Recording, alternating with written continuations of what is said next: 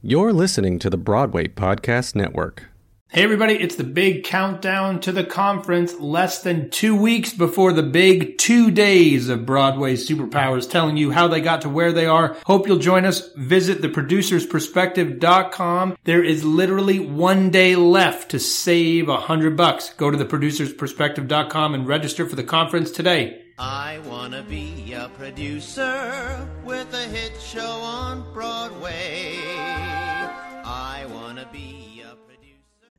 Hey, it's Ken. I hope you enjoyed this episode of the podcast, and I hope it's pulling back the curtain on this business of Broadway.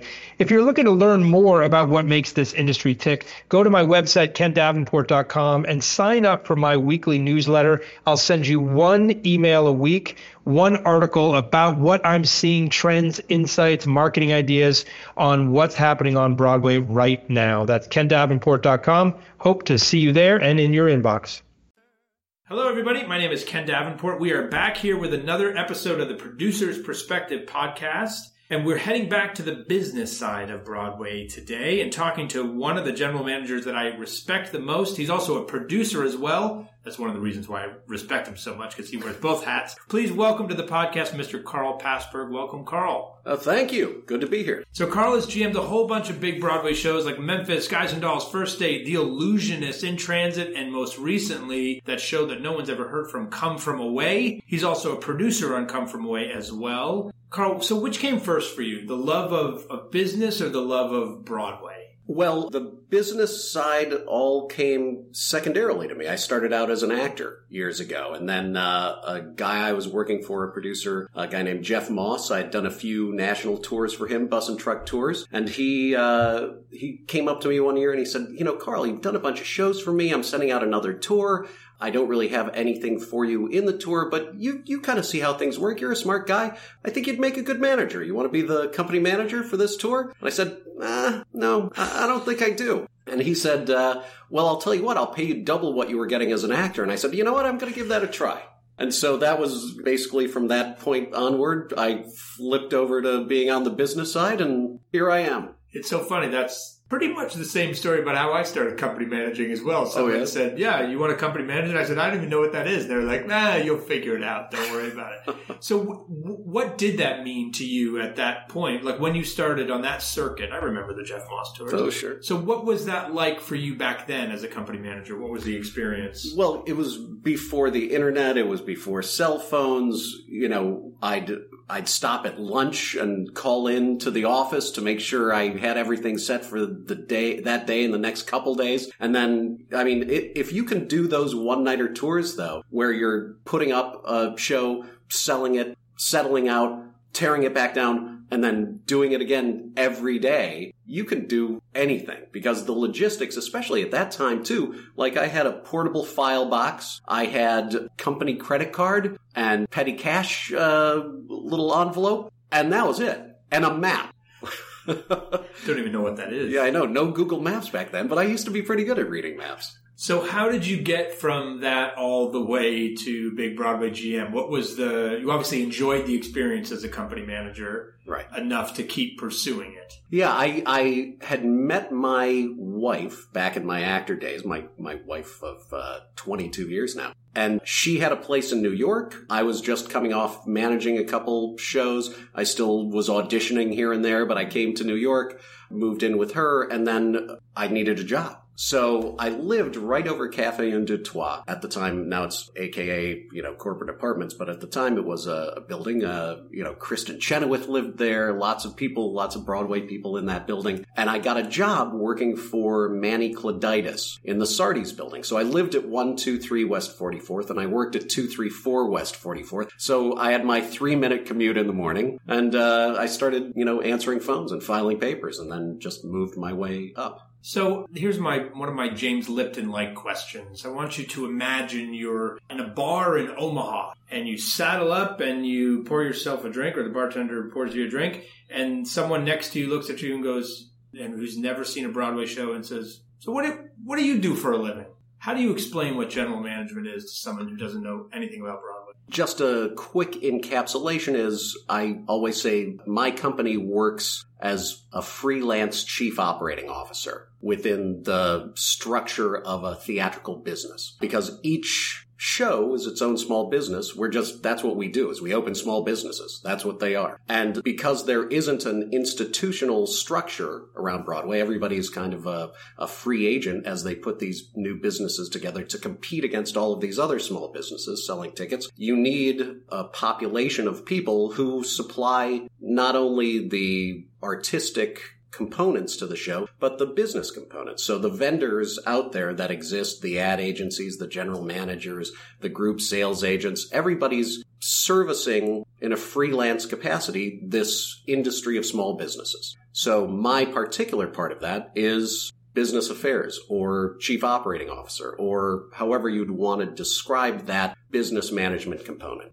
And you're a little bit different than a lot of the big powerhouse GM offices around in that I noticed you like to keep your operation a little bit smaller and focus on one, two, couple shows at once rather than do five, ten shows at a time. So talk to me a little bit about how you established your freelance business and, and the model there. Oh, well, I, I was working for other GMs for several years, like 10 years then got a job with what at the time was Clear Channel Entertainment, the theatrical division there, was brought in as an executive producer for them. Primarily, the the biggest project I had there was uh, the production of Phantom of the Opera in Las Vegas, which was a thirty five million dollar show at the time, which was a pretty sizable musical even now. Plus, we were just putting it into a building that didn't exist. What could go wrong? So I, I did that. And then once that, there was a whole evolution of that business, which parts of it are now Broadway across America uh, and, you know, the John Gore organization. But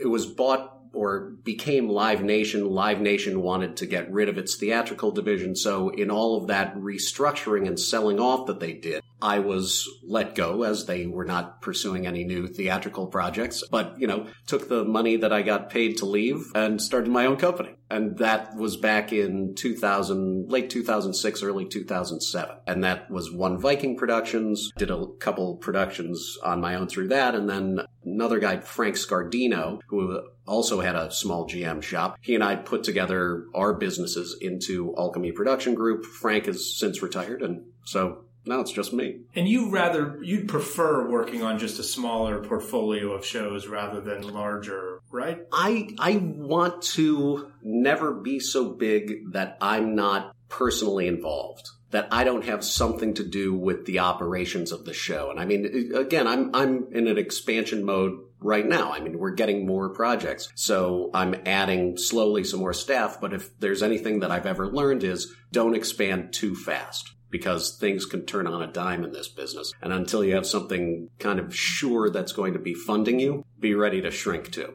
General managers have to do a lot of things. They're general, quote unquote, right? Managers. If you could boil it down to one skill that would be the most important thing that a general manager would have to have, what would that be? Accountability hands down, is that you're entrusted to make sure that things are happening, that they're happening right, or if they are going wrong, to make sure that you're aware of that and that you can address the problems or send the problems out to the larger sphere of people that you're working for and working with to try to fix them because not everything goes right. When you plan a show and you make the budgets and the schedules and contract the people, it goes wrong a lot. No matter how good you are, there's always problems and bumps in the road. And some experiences you have, there's a ton of bumps in the road and you have to just say, Hey, we're hitting a bump. Hey, this isn't going according to plan. Hey, we need to spend more money here or we need to bring in more personnel. And you have to be accountable to the people you're working for to monitor that and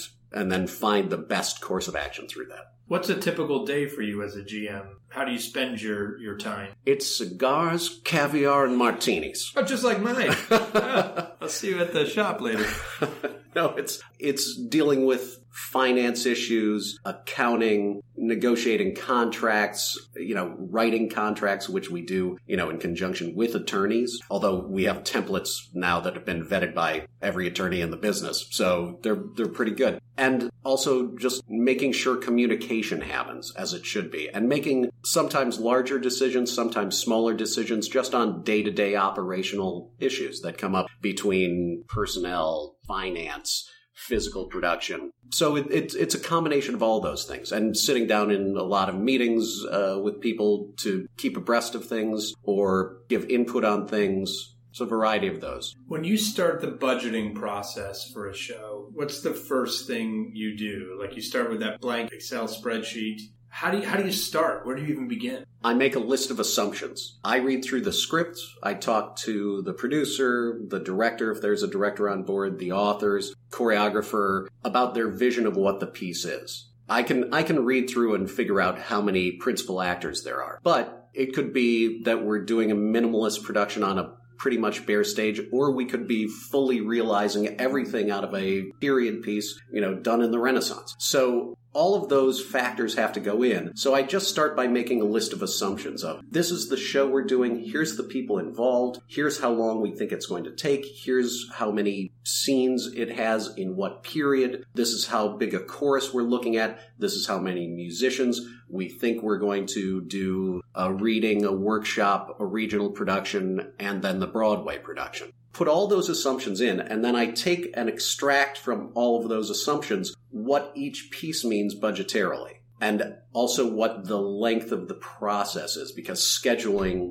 is, it goes hand in hand with budgeting. So bringing those together off of what we're all assuming because I'm uh, that's my first sheet I give to the producers is here's everything I'm assuming. Tell me if that's wrong or that's right. If you change an assumption, it knocks on throughout the budget. So I need to change the budget according to what we're all agreeing we're looking at. So that's the start of my budgeting process. I'm going to tell you a story that you probably don't remember, but you taught me a lot about the budgeting process in like one line years and years ago when we were working on Little Women Oh together. Remember this? I do. So, and we were talking about the budget, and, and you said to me, I just don't see how the show is going to move. You were talking about the transitions and all that. And in that one sentence, I realized, oh, right, he has looked at this script and said physically, how is this automation? Is this manpower? And that's a big part about what you have to do is interpret the, what's on the page into actual mechanics and dollars. Right. And and it's I always think about budgets in terms of them being a map. I'm being asked to create the map of where we're going to go, where this production is going to start and where it's going to end. Uh, the end being a Broadway production or a tour or a Las Vegas production. Wherever that, that path is going to take us, I am asked to make the map. And you're mapping uncharted territory to some degree every time. But when you do it enough, you get to be a pretty good map mate. But I also, I also kind of put aside on that what they used to say in the pioneer days is the map ain't the territory. So no matter how well I map it, there's going to be something that I didn't see because it's a year away, two years away, three years away in the development of these shows, and things change along the way. So part of the budgeting jigsaw puzzle is making sure you've thought through the contingencies of what might happen too. Like you might need to expand the budget in this way, or you might be able to shave it off in some way too. It's better at the beginning to plan for things that you might not foresee because everyone's fine saving money. Nobody's really fine with expending much more than they budgeted, even though everyone generally understands emergencies come up. So, but making that map is so that everyone can see, oh, great, we're hitting these milestones. Here's where we're going. Even the artistic uh, and creative staff for a show all kind of have to get on board with, oh, this is the map. Were there any instances in your career where a producer was posed with a question of having to deviate from that map late in the game? Basically, you were saying, like, look, this is going to cost you more money. And you saying, you know what, I created this map, but this is a good play. We should go over budget here. We should go off territory here because the show will get better as a result. Anything like that? Absolutely. That happens in almost any show I work on. There will be certain points where it, it comes down to a decision or a choice of three things we can do. And part of how I work with producers who hire me is I try to make those, I try to vet all of the decisions to get to the point of it's this, this, or this. And this costs X, this saves X, this doesn't cost us much, but it costs us in the weekly operating forever as long as the show runs. So we could spend $40,000 now to save $150,000 a year forever. That's a smart choice. It's not in the budget, but to do it this way is much better than to do it the other way, which doesn't have an instant impact. Especially one time expenses versus ongoing expenses. The choice is generally easy unless you just don't have the capital to expend on it, and then you take the longer term route. You've been general managing for a little while now. How has it changed other than we now have cell phones and the internet? Are the demands on a GM in 2017 different than the demands on the GM in 2007? I, I think just because of how information and communication flows so much more quickly, there's much more accessibility between all departments. So you some and, and most of the time that's beneficial. And sometimes it's not beneficial because there's certain things you want to share with the production personnel generally in sequence. So if your communication gets out of whack and so people start thinking too far ahead of time. Like one of the things about guiding a production is knowing here's what we need to do next. We don't need to think about this part. Don't spend time on it. Don't get distracted by that. Let's do this part. And so uh, sequencing of that, and sometimes the communication can get out of whack. So part of the job is now controlling communications in a way that you didn't have to before between all departments. And information sharing, I mean, even on file sharing sites and everything too, which is great as a collaborative tool. I think creatively, at certain points, it's not, you don't want all that information out for everybody to look at all the time, but it can get, you know, very easily out to everybody that you don't want to have that communication with at that time. So that's different. Sales, marketing, and price manipulation of ticketing has grown, you know, exponentially in the last four or five years. To, I mean, there were there was a time when you couldn't do any of that really in any nimble way, and now you can be pretty nimble about it every day. Yeah, that was going to be my, my follow up question there is how much you as a GM find yourself looking at those numbers where, you know, general managers, you designed that price scale at the beginning in consultation, of course, with your marketing folks. And now you can make these changes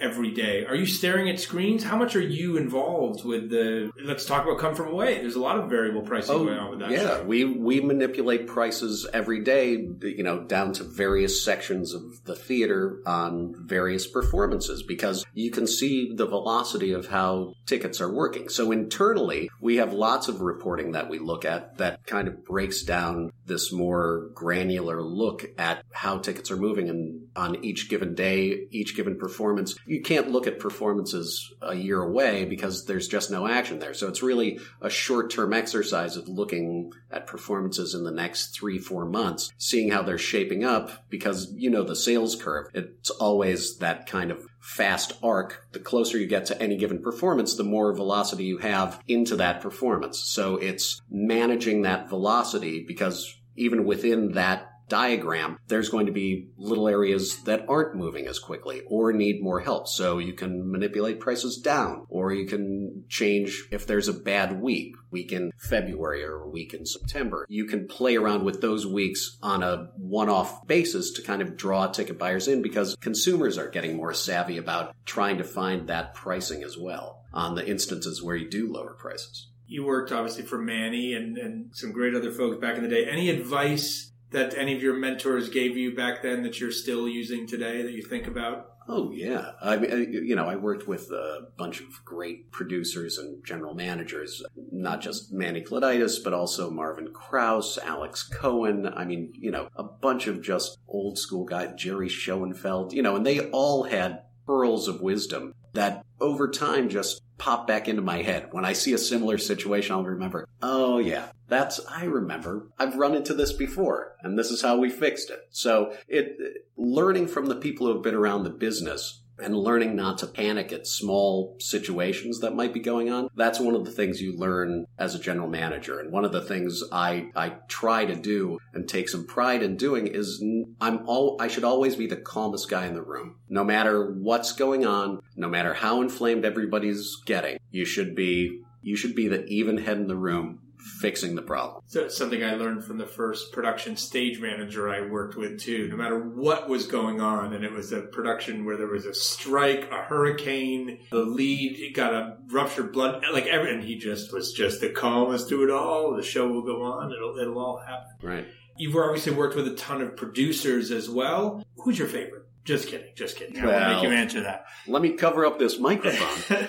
But what characteristics do you see in some of the producers that you enjoy working with the most that you think make the most successful producers today? Like, what do producers need, do you think? Well, producers, uh, the ones that take it on as not a as a vocation and not an avocation tend to, you know, they're taking it seriously. This is what they want it to be their livelihood. And certainly you can get overzealous about that too. I mean, you need to be able to roll back and forth with what the marketplace is sending you and what every day's particular events are. So I, I think it's both really being devoted to the craft of producing and then also being able to have some give and take about what occurs, doesn't occur, looking at plans that and planting seeds for what the next steps of a production are or, you know, killing plants that are growing into something you think is ugly. So those two things, I also think there are good producing collaborators out there. There's producers who know my strength is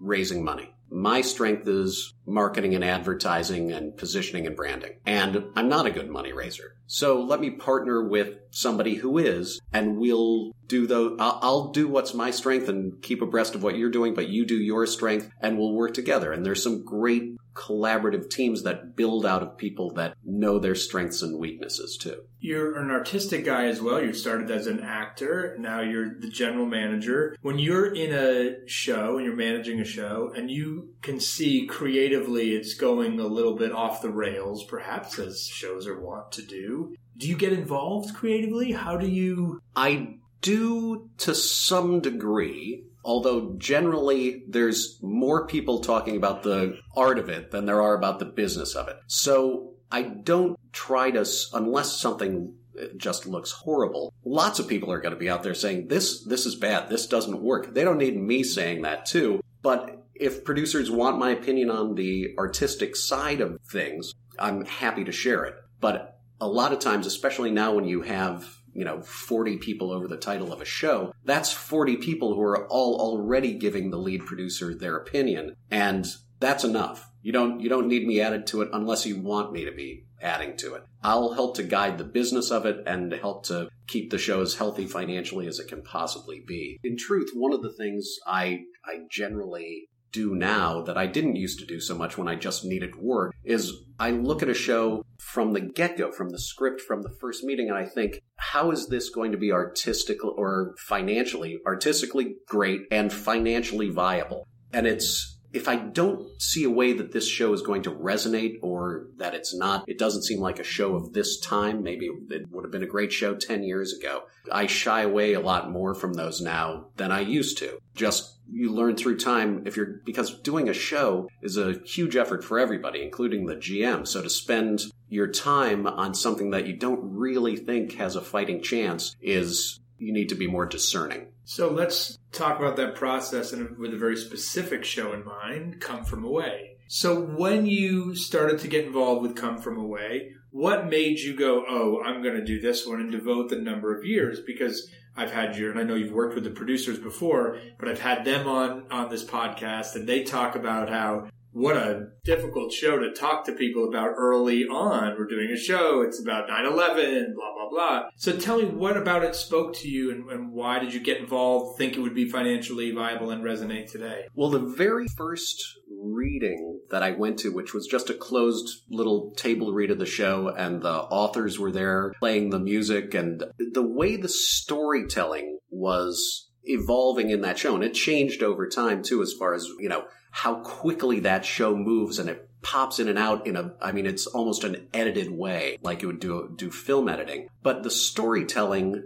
for something that was so emotionally hard to put your mind around that it would be, you could, you could even stomach the idea of it was really just smart and different. And I thought different enough in the way it was being told that it would it would seem very fresh and new. And also because it did have the background of 9/11, but it wasn't it wasn't about terrorist attacks. It was it was something everybody would relate to in in their own terms with their relationship with that day. And yet it was a story that that was about how good people can be to each other as opposed to how awful people can be to each other. So I thought which is always a great story. So that's that's what kind of drew me to it. I mean, other than you know working with Randy and Sue and Marlene and Kenny at Junkyard, they you know who are great friends and, and great producers. But I I really thought that there was something there. There was that kernel of a thing that could grow. Did you jump on as a producer early? I I did not. I I jumped on as a producer.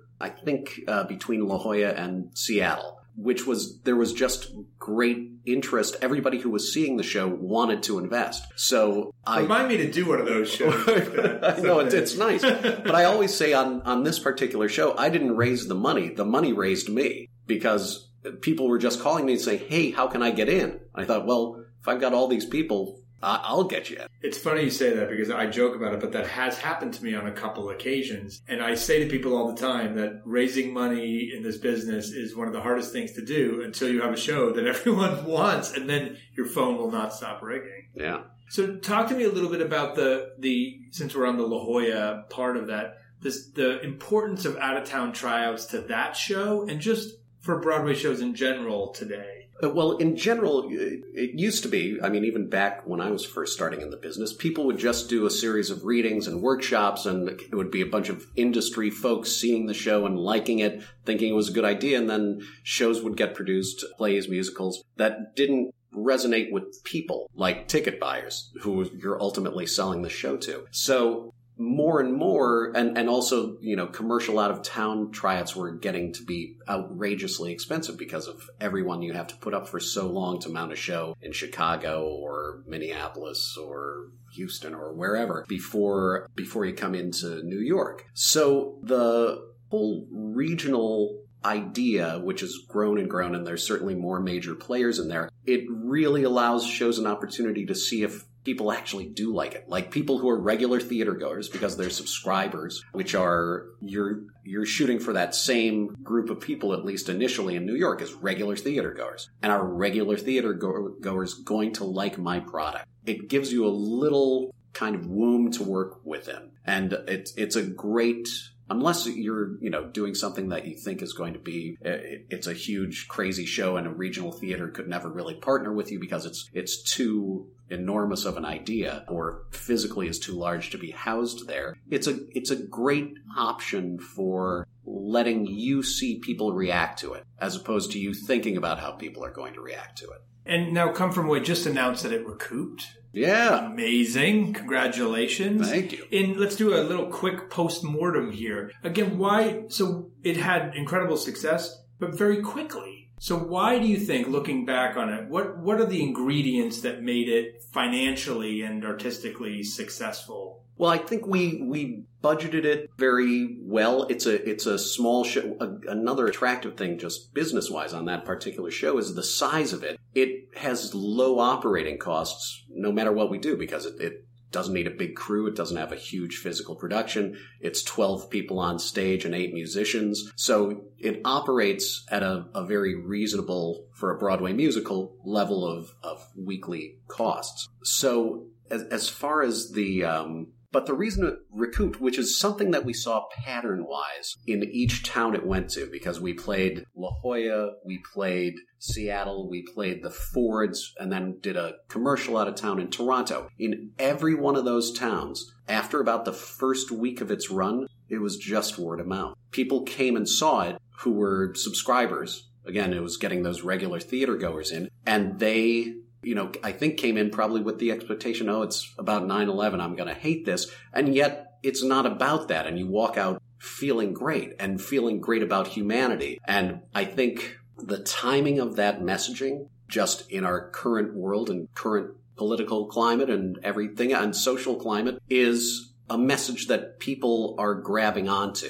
Part of what makes any show successful is that it has a time and a place for its production. It's part of when I talk to producers early on about any show is what story is it telling and why does it have to be told now? You know, why why are you reviving Fiddler again. What's the compelling reason for reviving Fiddler or for doing a new show like Dear Evan Hansen or Come From Away? Or why do these stories need to be told and why do they resonate with people? And if they hit on those cylinders, you'll have a success. But it's the timing of it works out to be a very important component. And a lot of times you can't control the timing because you've kind of taken yourself down the ski hill and you can't you know, you can't get off the skis without falling and doing some damage. All right, my last question, my genie question, which is I want you to imagine that the genie from Aladdin comes to visit you and thanks you for your service to the Broadway industry and wants to grant you one wish. As you talked about, you're a very even keel guy. You always have to be the calmest person in the room. What's the one thing that makes you irate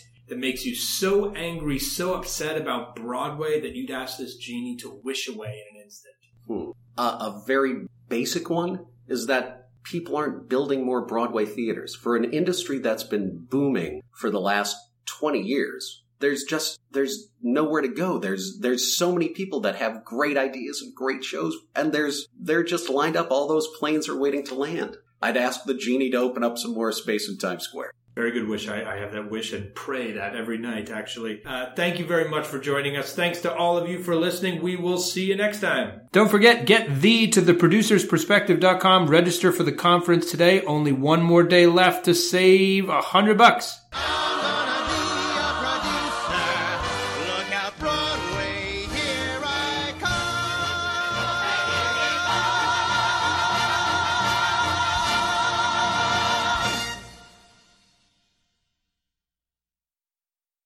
Hey, it's Leslie Odom Jr. here on the Broadway Podcast Network to tell you about the Rise Theater Directory, a program of Maestra Music. Rise is a national online resource designed to connect and empower backstage and administrative and creative theater professionals from underrepresented backgrounds. If you work or aspire to work in the theater community, this can help you find your next project. And if you hire theater professionals, search the Rise Theater Directory to find your next team. Create your profile now and get more information by visiting risetheatre.org. That's theater with an R E R I S E T H E A T R E dot org because only together we rise.